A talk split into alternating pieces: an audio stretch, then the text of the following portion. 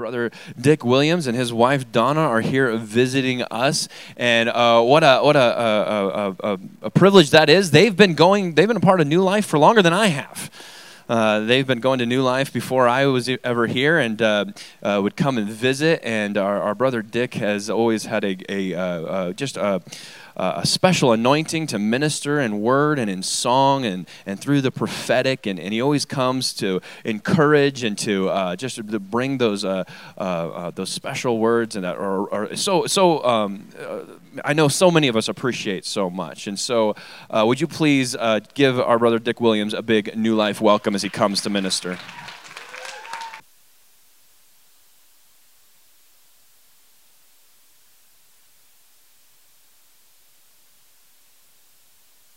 Presence is fullness of joy, so wrote the psalmist in Psalm 84.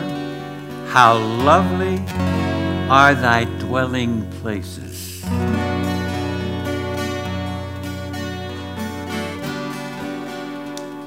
My soul longs for the courts of the Lord. My heart and my flesh cry for joy to the living God. I said it to music a while back, that song. How lovely you are in your dwelling place. My soul longs for the courts of your praise. My heart and my flesh long to stand face to face with you, my King in your dwelling place. How lovely your dwelling place.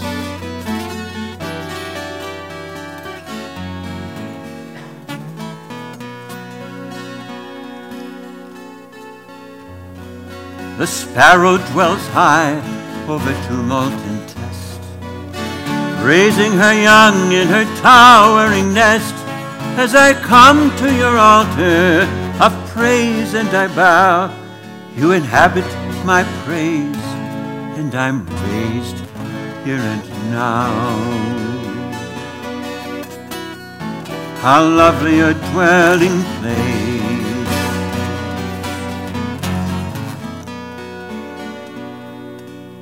My heart is paved pathway to Zion.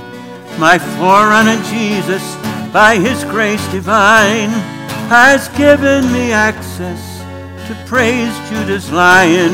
He's prepared and made his dwelling place mine. How lovely your dwelling place. How lovely your dwelling place. God works the night shift. You give me songs in the night till the morning light breaks in on me. And the darkness gives way to the light of the day you promised I'd see. Meanwhile, with a smile in the dark, I hearken to your voice and rejoice at the sound of your song in the night, sweet song, and rejoice at the sound of your song in the night.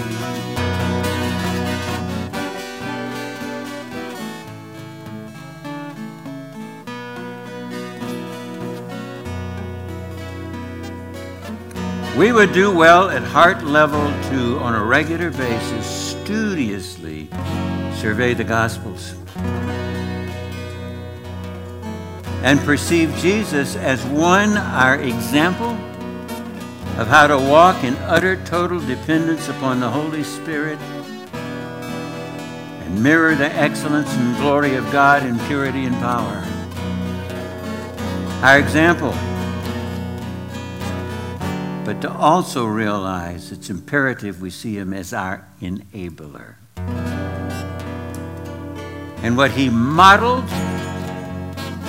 by way of example, he manufactures in us and through us as we are given over to him as his people and his project. When he first comes in and we're born again, and our once upon a time stillborn spirit is awakened into resurrection newness, and we become judicially perfect in our position. We have a new nature created in righteousness and holiness of the truth. And yet we have a soul that is in the process of desperately needing restoration. Our soul is our personality. The unique way in which we think, act, and feel has been classically defined as mind, will, and emotions, and I'm fine with that. But it has very often been rendered wreckage by just our history and the abuses and the misuses and the things that we've had happened to us and harbored. And even though very much solically we'll have the best of intentions, we've had a capacity to empathize, embrace a work ethic. But our soul desperately needs to receive the translation of the wealth that's been planted in our spirit and to become whole. He said, I would above all that you prosper, be in health, even as your soul prospers. Our spirit has been saved totally, and by that we are destined toward a heavenly destination. But en route, our soul is being saved, being delivered into wholeness as we turn ourselves over to Him who is our example to allow Him to manufacture and replicate the Lord who is perfectly imaged and mirrored in our spirit into our soul that would go forth out in expression. And yet it'll have the mix of the debris of our deficits, excesses, but that just lets folks know that we're human, like they are, but yet our lampstands that radiate the light of life of the one who is the light of men.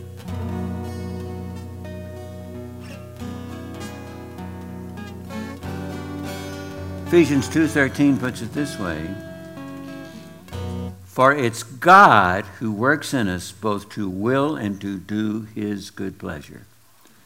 It is divine operation that calls for our cooperation that is producing in us the desire and empowerment to do what brings a smile to the Father's face. And He loves us anyway. He loves us anyway. He loves us amidst our worst screw ups. Even among our proverbial Humpty Dumptys fall off the wall and a pile of smithereens. He can put us back together with Holy Ghost super glue and make us stronger than we were before and empathetic with those that have had similar falls. But there are certain things that are underscored, italicized in Scripture that are part of God's priority and passion. And when those become our common priority and passion, the result is the joy of the Lord. And it's joy that's beyond just emotion, although it's certainly felt in the wealth of emotion. It's joy that's beyond our ability to describe. It's joy unspeakable. And yet, it is a joy that is our strength, our ability to endure with expectancy, even in the worst of adversity, our ability to dance and rejoice on the mountaintops of life. And it is that which sustains us with supernatural strength in the midst of a forlorn, sad, dark, fallen world. I know when my wife and I were courting back on a missions outreach back in 1970, we were a couple of California kids who barely knew one another, lived an hour from one another off of Freeway or Highway 101. And suddenly, in that missions trip, along with 40 other young people, every time we turned around, we found ourselves looking at one another. And we were getting along in years for baby boomers to still be single. I was almost 30, she was almost 27. That's not unusual these days for Gen Xers and millennials. But back then, people were beginning to wonder, you know, what's wrong with you if you haven't been married by then? And I'd taken a certain kind of smugness in my singularity in my early and mid 20s um, of the unofficial president of Bachelors for the Rapture. I thought it's simple to be single. I don't need any women complicating my life. But begin to sense a vacancy and a void, and hearing the Lord say, It's not good for a man to be alone. And I thought, I've read that somewhere. He said, Yeah, it's in my word. And right now it is becoming true for you.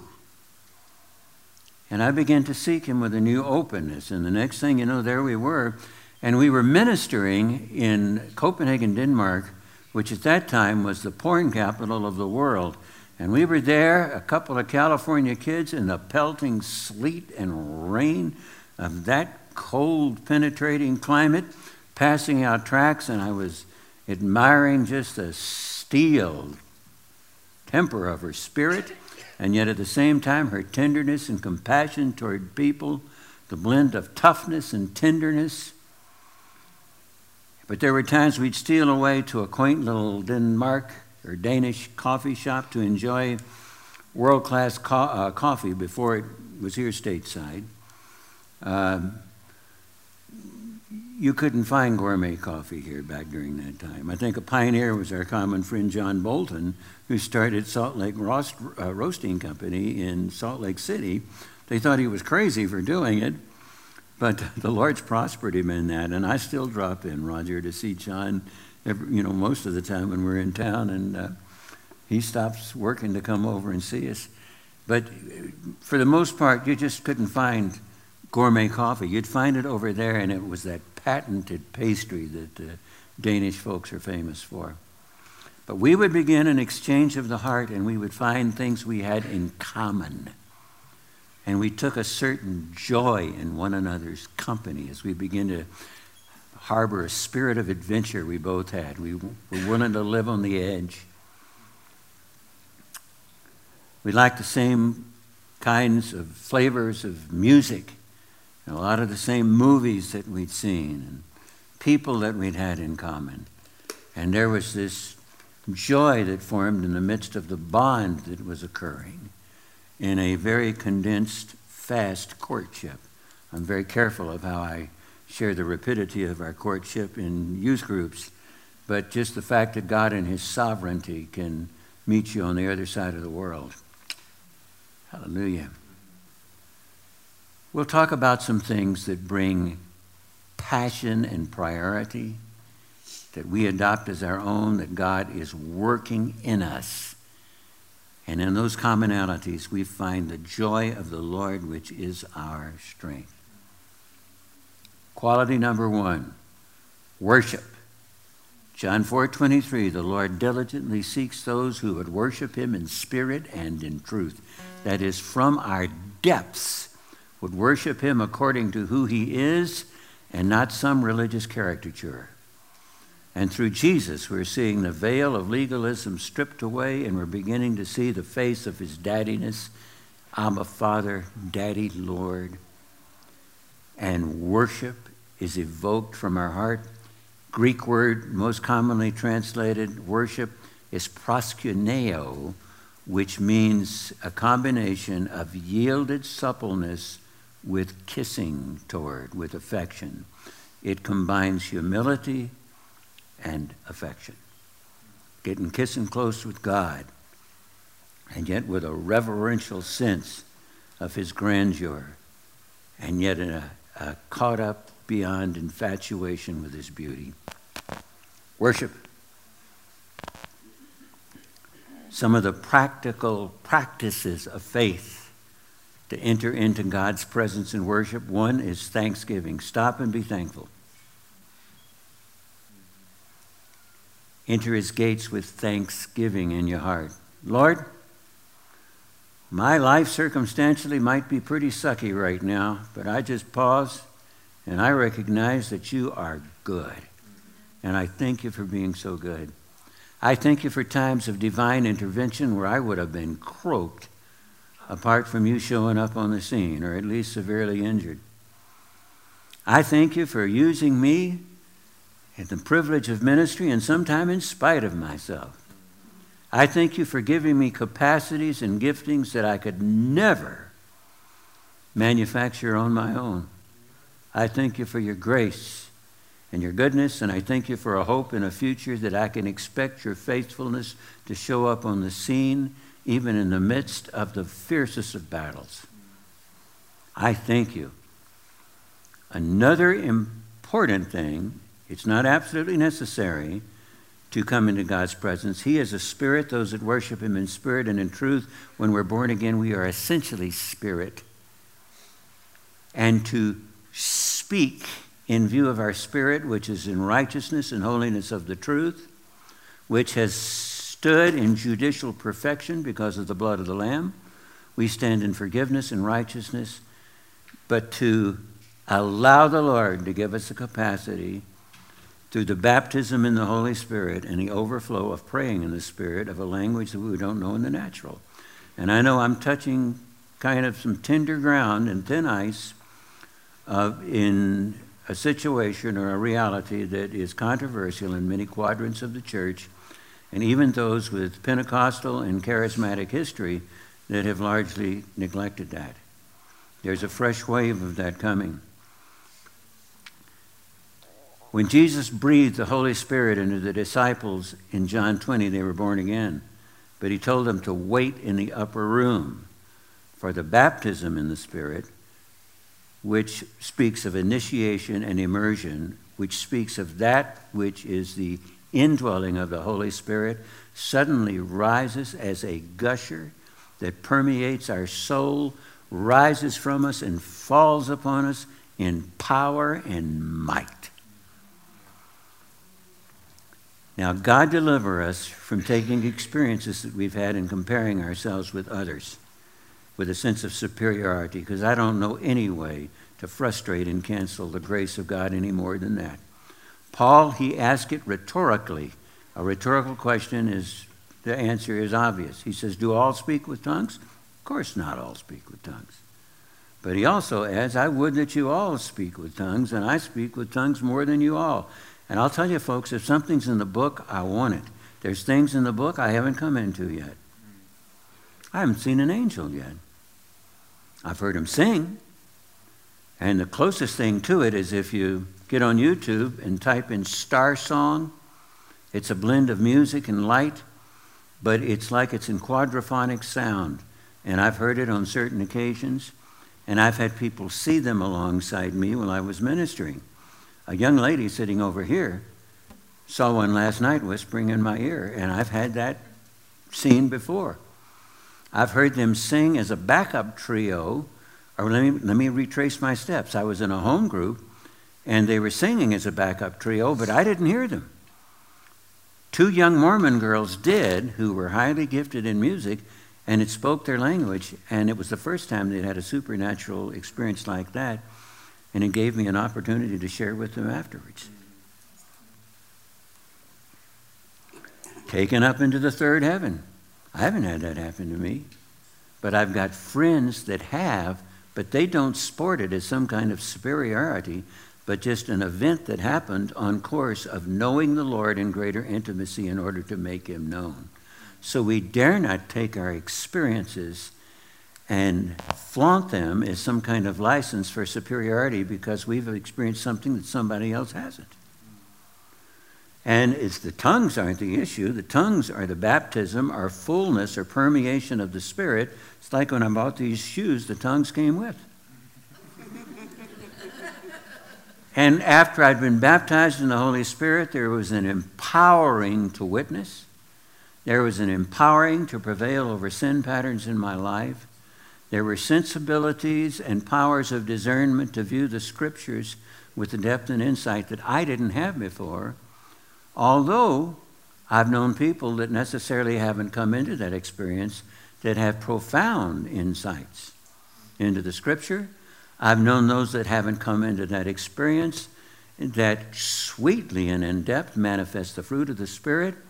And when we are born again, we're going to have as much of the Holy Spirit, the third person of the Godhead, as we will ever have. But He will get more of us progressively. And one of those turning points is the baptism of the Spirit, which can be accompanied and is with the capacity to speak in a language that we haven't learned in the natural. I, it uh, isn't always right on immediately the heels of it. Andrew Wommack shares. He came into the baptism of the Spirit, felt like liquid waves of love were coming over him, but he didn't speak in tongues till three and a half weeks later. My old singing partner, Gary Phillips, we were a duo back in the Jesus Movement coffee house days. It was the same with Gary. But there is an empowering, an empowering that is so important in these days. The Lord wants us to move as people of power, also purity and character. Amen. Let me tell you, gifts without character is like fire outside the stove. And I've known people that have had an experience with the baptism in the Spirit and have spoken fluidity and explosiveness in tongues that didn't maintain the recognition and humility of their source, and they were flakier than post toasties. the important thing is knowing Jesus in an ever increasing measure and being empowered increasingly to make him known. Hallelujah. I remember when it happened, it, for me, it was probably about a year and a half after I'd been born again. I was very well grounded in the Word. But I was saying, Lord, I keep hearing that I'm called to a supernatural life and lifestyle, and I'm just not getting it. And I'm willing to do whatever. And it was that time I intersected the truth of the Spirit that indwelt me as a well that would rise as a river and flow out from me in a dynamic like I had not known before. And it was just comparing myself with myself before this event and experience and afterwards. We dare not compare one another with one another. But sometimes somebody else's experience can inspire me. And I went and asked a friend of mine who I knew was Pentecostal, but he manifested the fruit of the Spirit and a stability, had a walk with God that I so appreciated. This was Millard Parrish, later became a, um, a, a missionary to Africa. And I said, Millard, tell me something. What good is speaking in tongues? I hear people do it. I hear people that avoid it like the plague. I've heard some say it's of the devil. What good is it? How does it enhance my relationship with Jesus? He said, Dick, I wish more people would ask that question. It gives you a capacity to worship beyond just your English language. It doesn't replace it. Doesn't replace it. It gives you an added channel in the network of the Holy Ghost to speak from your spirit to God's spirit in a way that bypasses your mind, but also an ability to pray in the spirit because you don't always know how to pray as you don't. Doesn't replace your English dialogue with God. And he says there's times when people will bring a message in the assembling together of the redeemed, and there'll be an interpretation by the Spirit that operates similar to the gift of prophecy. And I said, okay, thanks for filling me in on that. That's desirable. It's in the book. I want it. Also, want to be able to raise the dead. I haven't done that yet. Andrew Wommack has. I saw a baby raised from the dead at a conference in uh, Woodland Park, Colorado, we were at in July. It was thrilling, just thrilling to see this distraught mom carrying that little limp, non breathing body up on the stage frantic, and immediately the speakers stopping right there to camp around and, in the name of Jesus and his finished work on the cross, say, By the stripes of the King, this baby is healed. We command breath to invade those little lungs, and that baby began to breathe again. Resurrected right there in front of us. I thought, I saw it, it's in the book, I want it. Hallelujah. When it's my turn to meet Jesus face to face, I wouldn't mind doing it like Enoch. God saying, hey, boy, you come this close, might as well come up the rest of the way. We'll just bypass physical death. Otherwise, I'd just as soon die in my sleep and wake up in his presence. I don't consider myself a candidate for martyrdom, but if it comes to that, God will give me grace. I wouldn't volunteer for it, to be straight on frank with you. Andrew used to say when he was stationed over in Vietnam, he says, Hey, you know, if a rocket hits our barracks tonight, it means I get to die and be in the presence of Jesus. So that was how he was thinking, you know, being in the midst of combat. Uh, we have a whole new perspective on life, and if it's in the book, we ought to want it. And I remember it was George Otis Sr. that ministered to me. He went through several scriptures that underscored some that I'd already known, some that I hadn't noticed. He said, Dick, the important thing is the fullness, the baptism in the Spirit. He indwells you. I'm going to lay hands on you, and I'm going to impart this to you now in the name of Jesus. Is Jesus doing the baptism? I'm just a praying conduit. And he did. And I'll tell you, I felt just this welling up inside of a God consciousness and an empowerment. He says, Okay, I sense what you're feeling.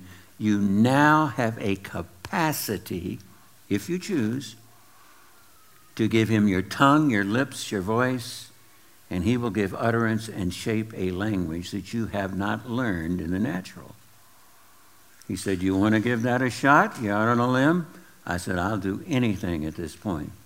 And at first, it came out with kind of just this baby like babbling, but after a few seconds, it began to take shape as a language. You know, it started out tongue, lips, voice by faith.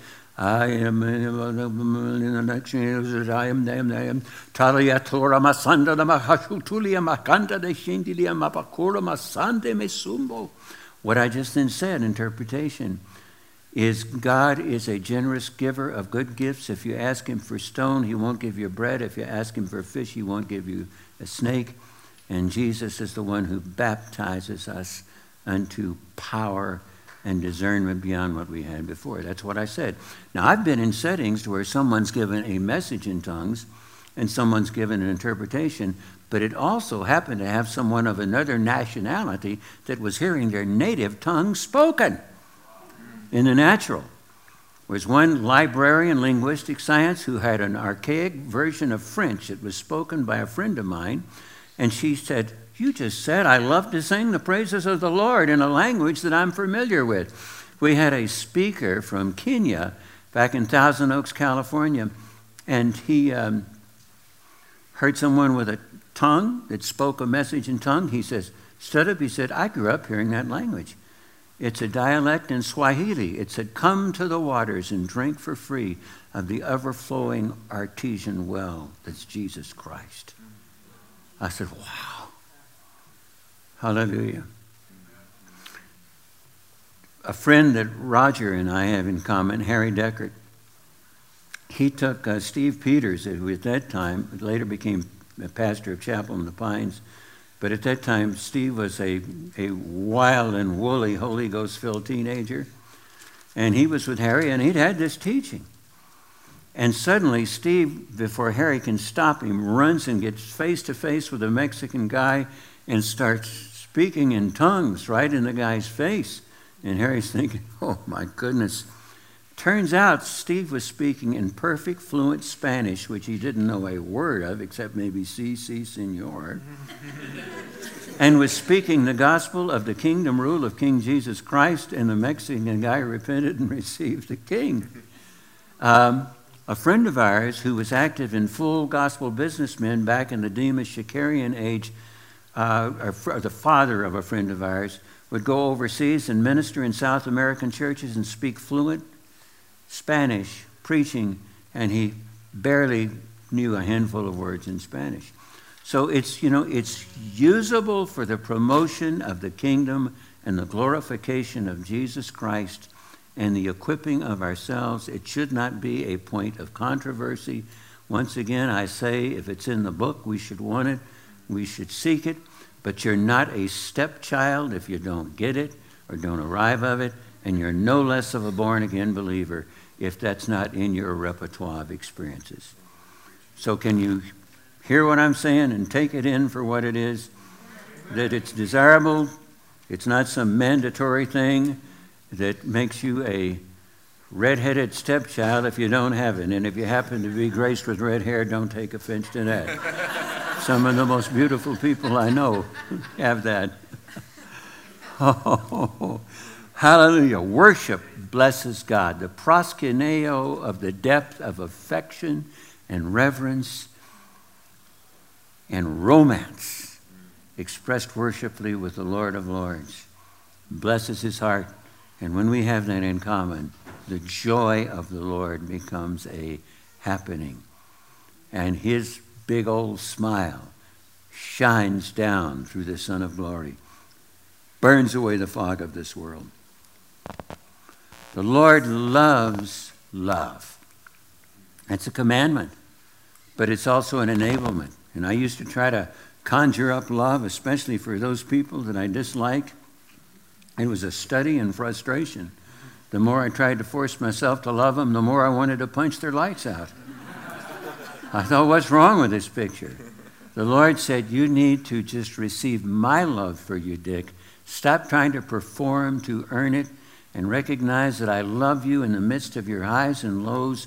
The, Jesus, the love of Jesus Christ and his blood says you are valuable to me. You are extravagantly loved. And that spirit of adoption that cries, Abba, Father, give it voice. I love you. Let me bounce you on my knee, son. I love you. And now you're relu- released to reciprocate and love me. We love because he first loved us. And lo and behold, you are released to love people. And some of those that you wanted to punch out the day before.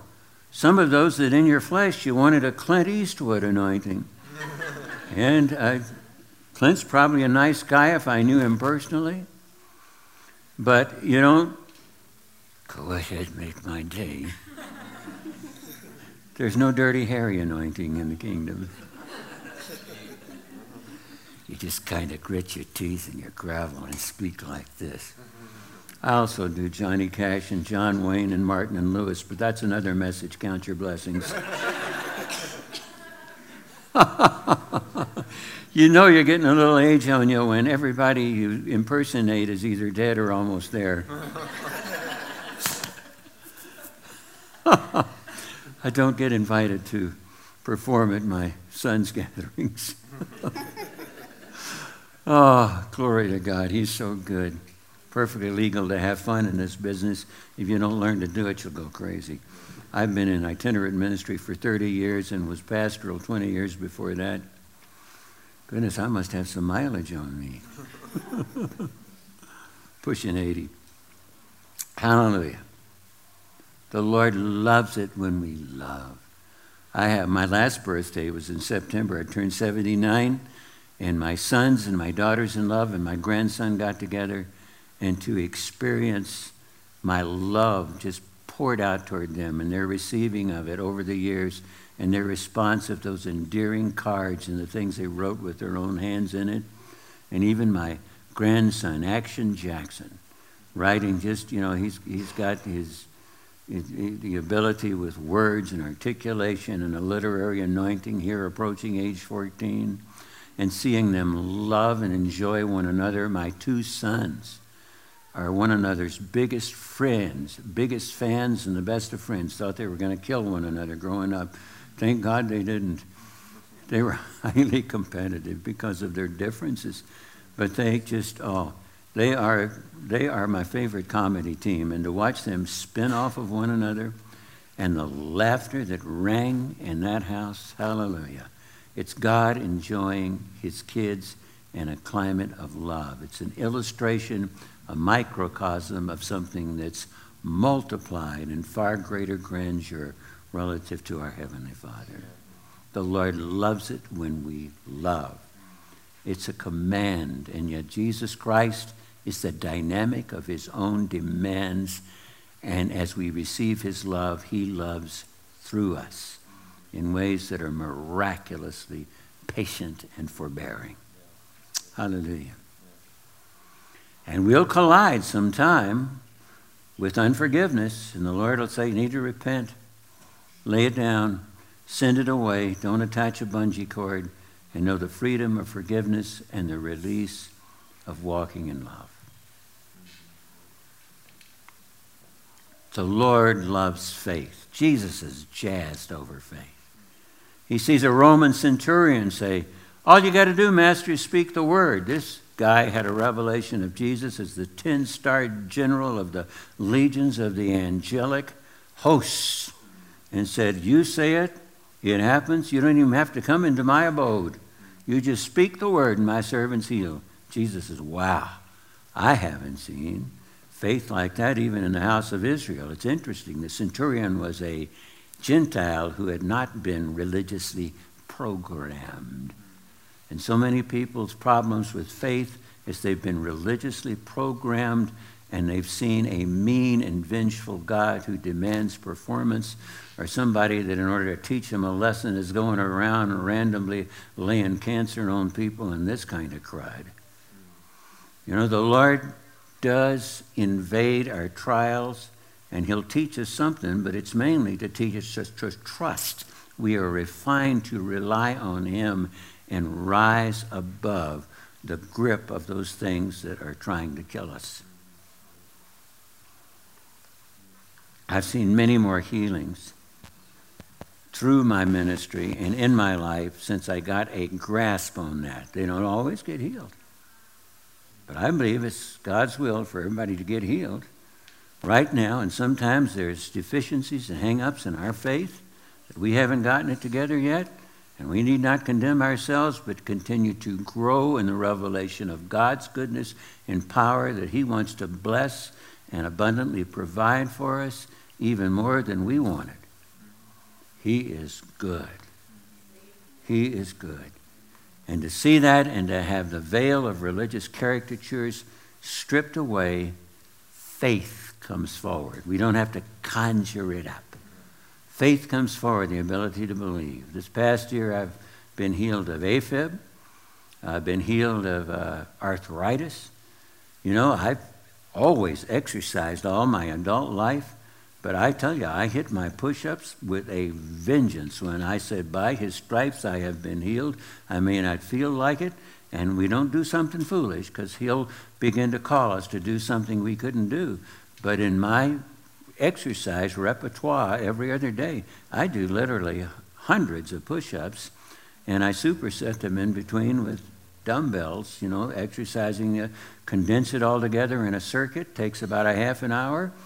And when we're on the road, I don't take my dumbbells, but I've got tubing and handles. And uh, physical exercise profiteth little in comparison with godliness. Anything is small in comparison with godliness. But I began to get a revelation early on in my adult life, and the Lord said, You need to maintain your clay because you're going to need it for a while. So take care of yourself.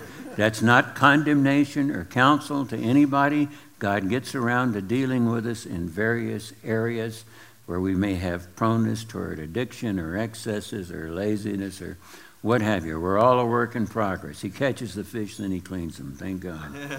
I'd have never gotten in the boat or even in the net. uh,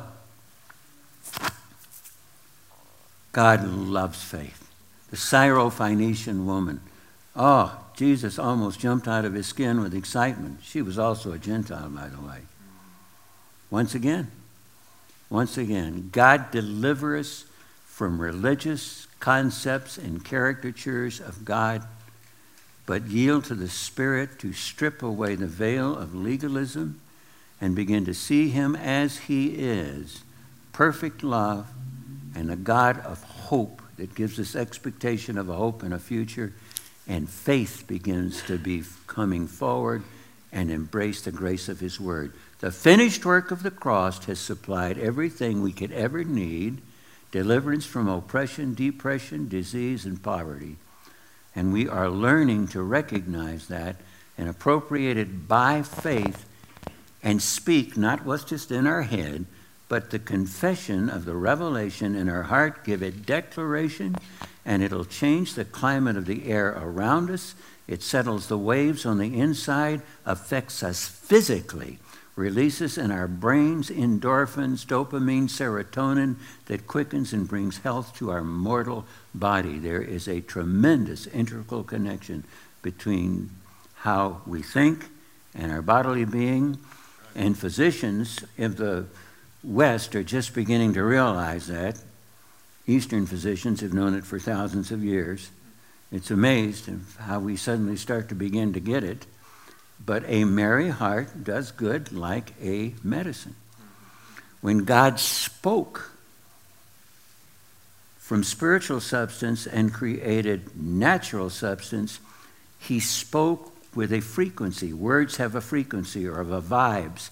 And anything he created have certain frequencies inherent in them, and he can get those on his frequency and bring about healing. And when Jesus said, if God wanted to, he could make the rocks raise up and praise him, he could literally do that. Just getting on that frequency. He can shape the molecules and the atoms in the tongue of a jackass and causes hee haw to become humanesque in its sound and rebuke a prophet that was off base.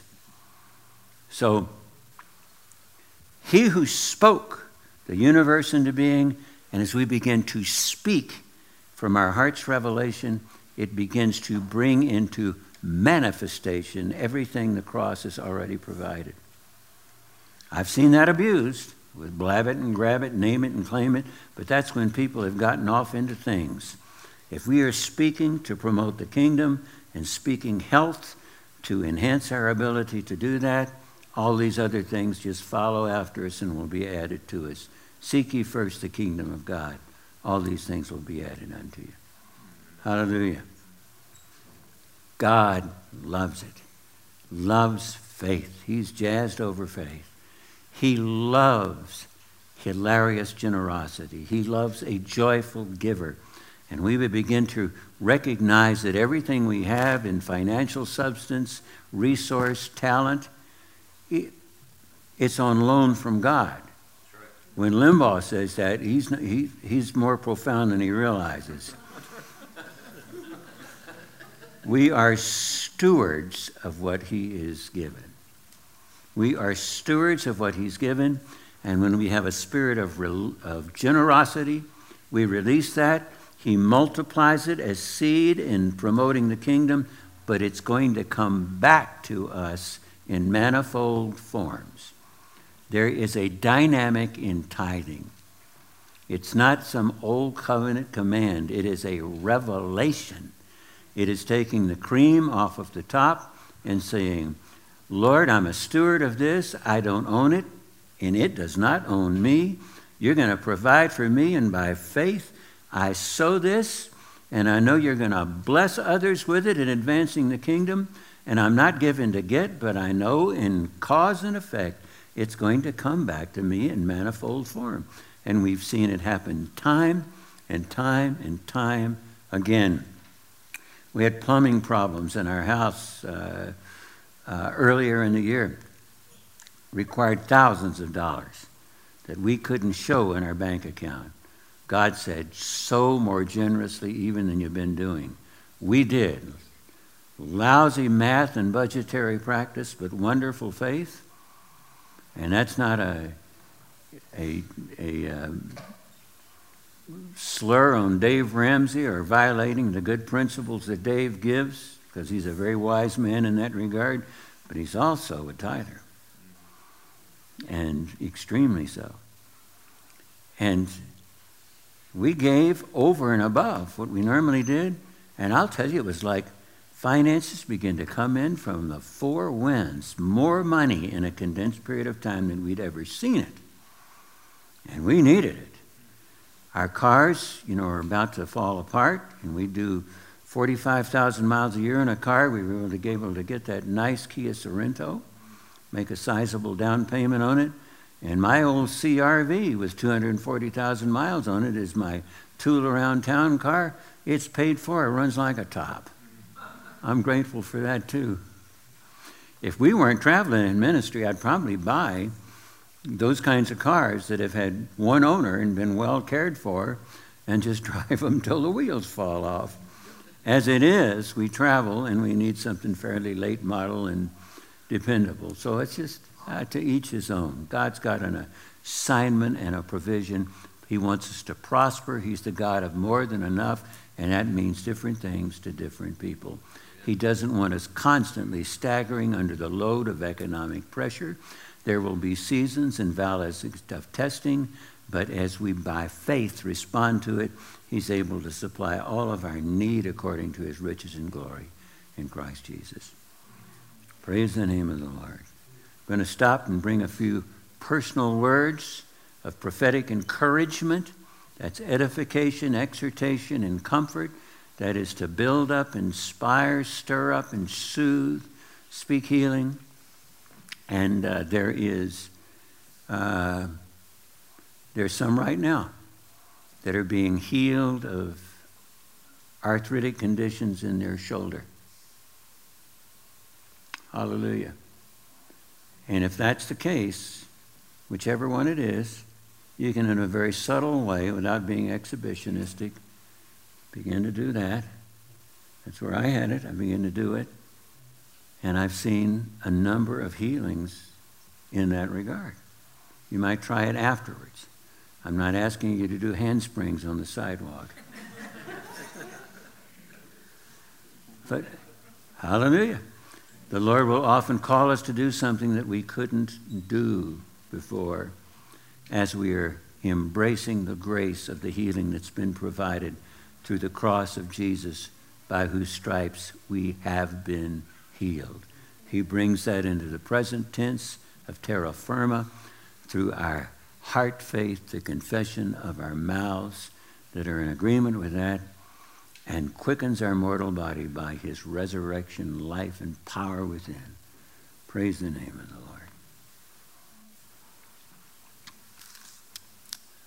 Lord. Uh, your name right here, the lady with the long dark hair and the black top, what's your first name? Karen.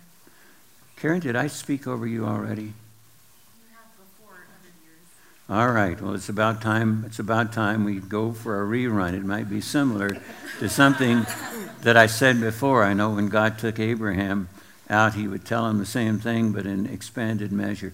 Very studious when it comes to the word. Very articulate, literary writing ability, the ability to speak creatively, the ability to, with authenticity and the anointing, to counsel others in a way that's conversational, that brings them out, and they know they can trust you because you're kind. God bless that to you. Praise the name of Jesus.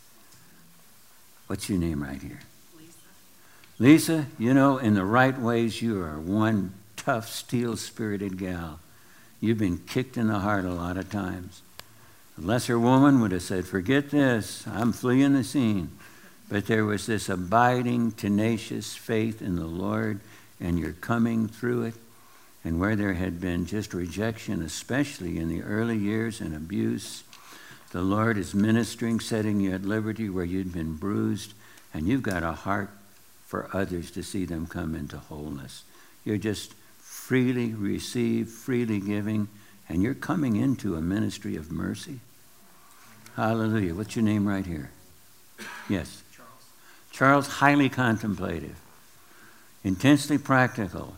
I mean, you want to take spirituality and bring it down to where the rubber meets the road, the sandals uh, touch the sand, or the boots kick the clods, whatever analogy may apply.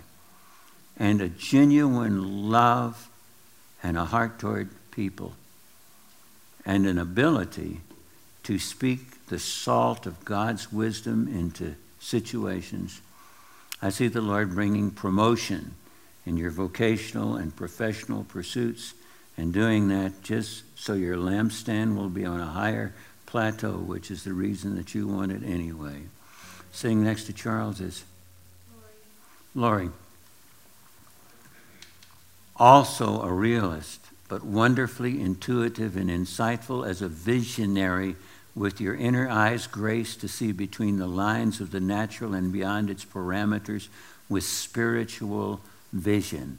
It's kind of a sense of seeing what's going on in the spiritual realm in the kingdom of God and an ability to speak in accord with that and see the importation of His Word. I saw you moving in prophetic evangelism even in situations with total strangers or in times of anointed, appointed, targeted encouragement to believers that you already know, but you know things about them that you don't know in the natural, and you don't try to wow them, but you speak to them in accord with that, with a Holy Ghost divine counseling brought in a conversational manner. Hallelujah. Kind of a similarity in, in ministries from over here. I don't know what's causing that. Uh, might have been that I didn't eat a supercharged burrito this morning, so.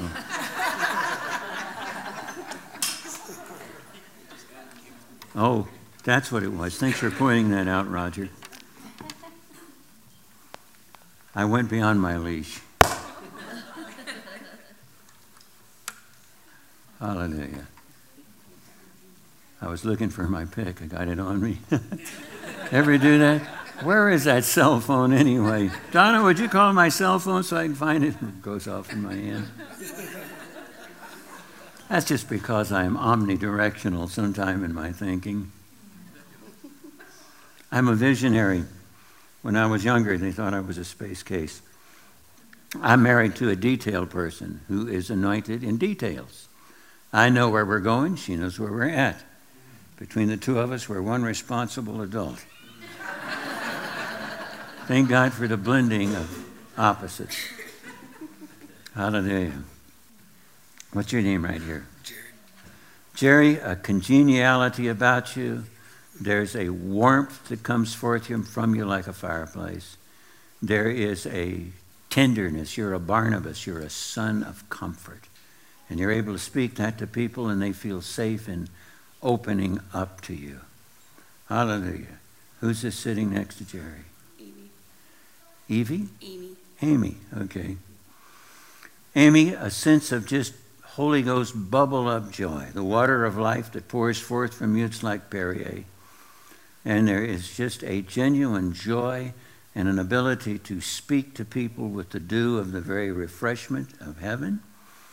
And you're also a very strong intercessor who gets a sense of just how the Lord wants to deliver and free people and to begin to intercede in a course with Him and at times travail unto the birthing forth of their freedom. Hallelujah.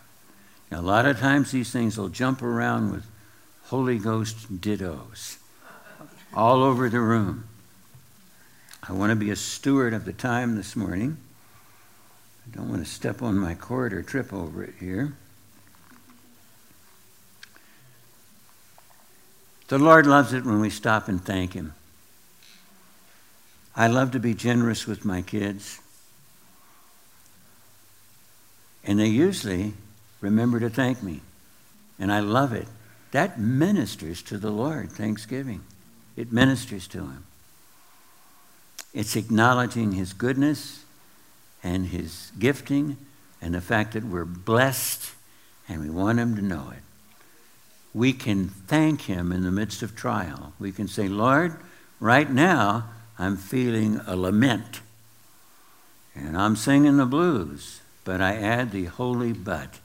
But God, who is all surpassing in power and rich in mercy, will have me walk in the land of the living. David would write that in a cave.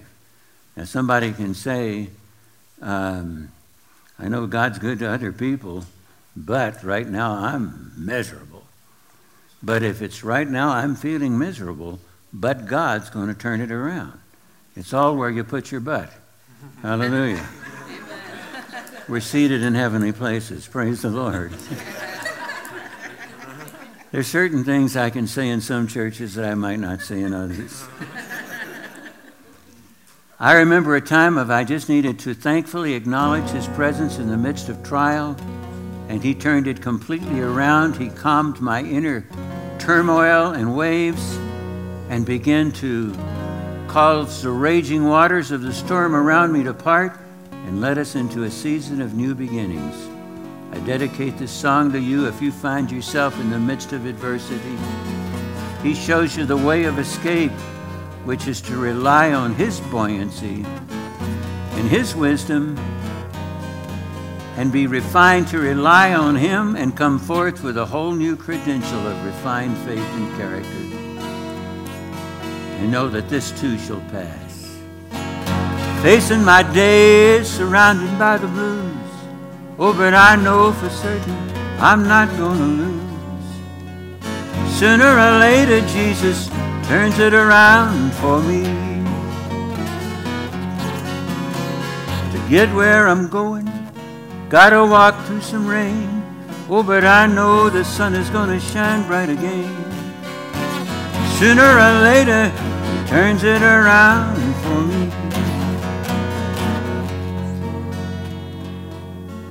Here in the furnace, it's burning my bonds away. Like yodeling. It's called the falsetto. Iron is forming in my soul, turning into gold. I learned that from Barry McGuire. Brighter and purer day by day. I was a warm up act for him once back in the day.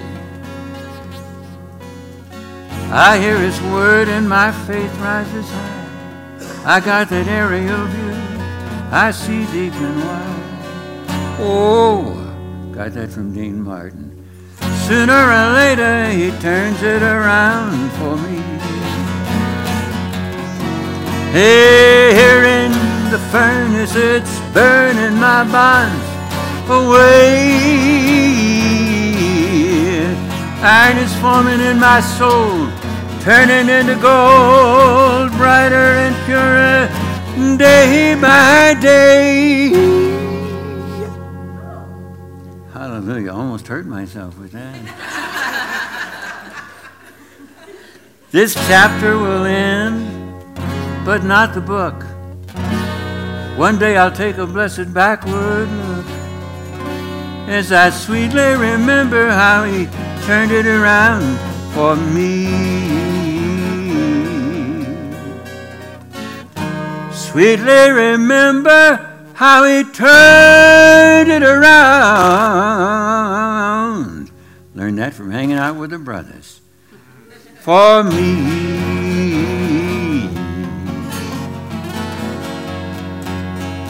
By the way, there's CDs on the back there with a lot of these songs. A lot of cuts on them, and I keep the price down. They're $10 each. If you're inclined toward CDs, you can just make your own change, serve yourself. They're on that table to my rear left.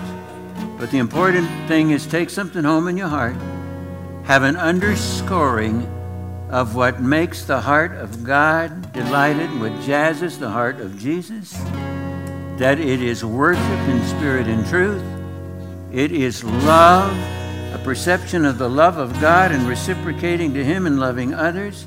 It is faith that works by love. It is joyfulness in giving. It's repentance that turns from our own way to His way, as with the prodigal. And it is being thankful even in the midst of adversity. Sooner or later, He turns it around. And I know it's going to be soon. For me.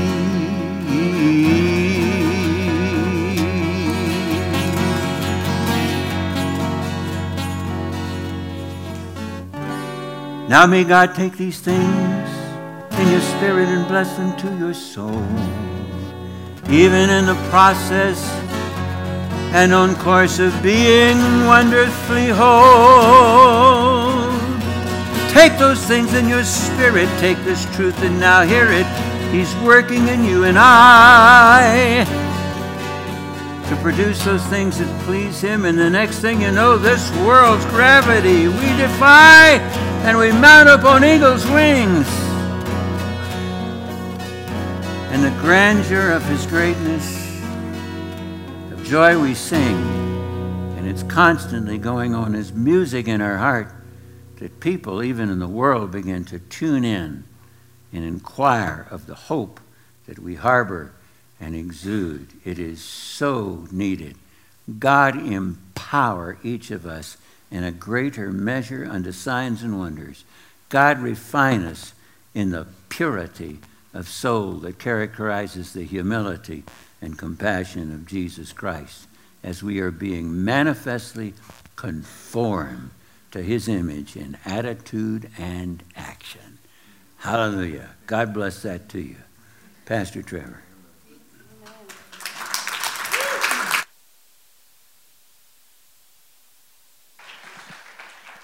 Praise God. Thank you so much, Brother Dick. What a, a wonderful uh, ministry. What a, a, time of encouragement. Um, let's just do this together. Let's just bow our heads and, and pray together. Dear Heavenly Father, we thank you so much for the word that was spoken. We ask, God, that you would uh, seal that onto our hearts. Lord, that our desire would be to continue to bless you and make you happy in all of those things. Uh, Lord, we ask, God, that you would encourage our hearts and just uh, stir up in us uh, a, a, a, new level of faith as we uh, um, continue in the life that you've given us. Uh, bless our brother, bless this time. We give you all the praise in Jesus' name. Amen. Amen. Listen, if you would like to, uh, I know uh, uh, Brother Dick and Donna would love to say hi. If you'd like uh, maybe a little bit of prayer, um, they'll be here for a few moments and then they got to hit the road. But uh, God bless you all. Have a wonderful weekend and a happy Veterans Day. God bless you. We'll see you next time.